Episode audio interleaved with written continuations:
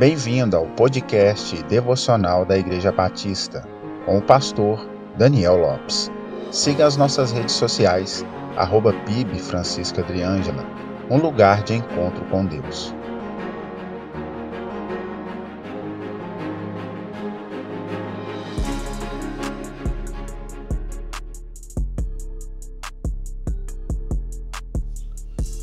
Entende-se por superficialidade o que é superficial, básico, elementar, pouco profundo, uma análise feita sem reflexão, sem profundidade.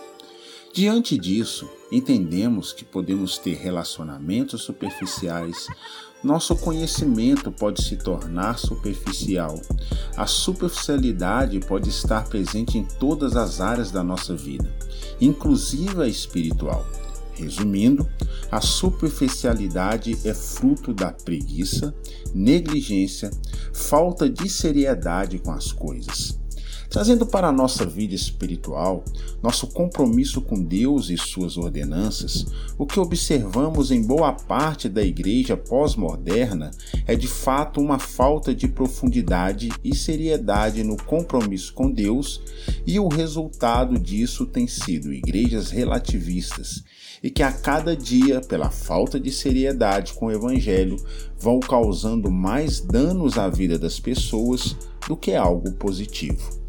Jesus, após sua ressurreição, passou ainda 40 dias com os discípulos, relembrando tudo o que ele já havia ensinado e que muitos já haviam esquecido, ou no mínimo tratado com superficialidade, pois a própria ressurreição do Mestre trouxe espanto a alguns, e não deveria, pois foi algo que Jesus ensinou no tempo que estava com eles. Paulo, apóstolo chamado fora do tempo, responsável por expandir o evangelho do reino por toda a Ásia e por formar discípulos como o jovem Timóteo, a qual disse essas palavras: "Enquanto aguardas a minha chegada, aplica-te à leitura, à exortação e ao ensino.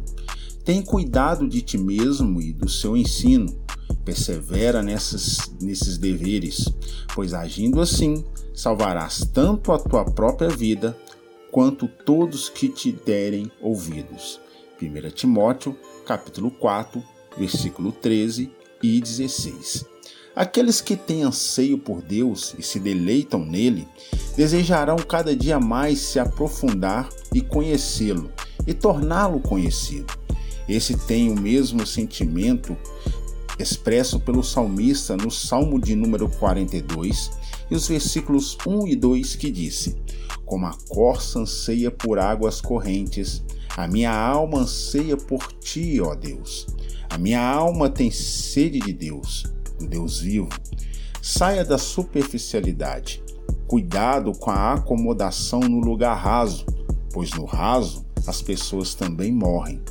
Encerro com as palavras de Paulo aos Coríntios no capítulo 2, nos versos 9 e 10, que diz: "Todavia, como está escrito, olho nenhum viu, ouvido nenhum ouviu, mente nenhuma imaginou o que Deus preparou para aqueles que o amam.